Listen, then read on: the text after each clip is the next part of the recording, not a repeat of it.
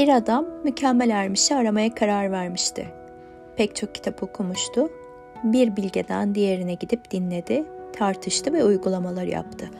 Fakat her seferinde kendisini şüphe içerisinde ve emin olamamış halde buldu. 20 yıl sonra bütünüyle aydınlanmış insan fikrine, her sözüyle ve eylemiyle uyan birisiyle tanıştı. Seyyah hiç vakit kaybetmedi. Siz mükemmel ermişe benziyorsunuz. Eğer öyleyseniz benim yolculuğum sona ermiştir dedi. Aslında beni bu isimle tanımlarlar dedi ermiş. O halde size yalvarıyorum. Lütfen beni bir mürit olarak kabul edin. Bunu yapamam.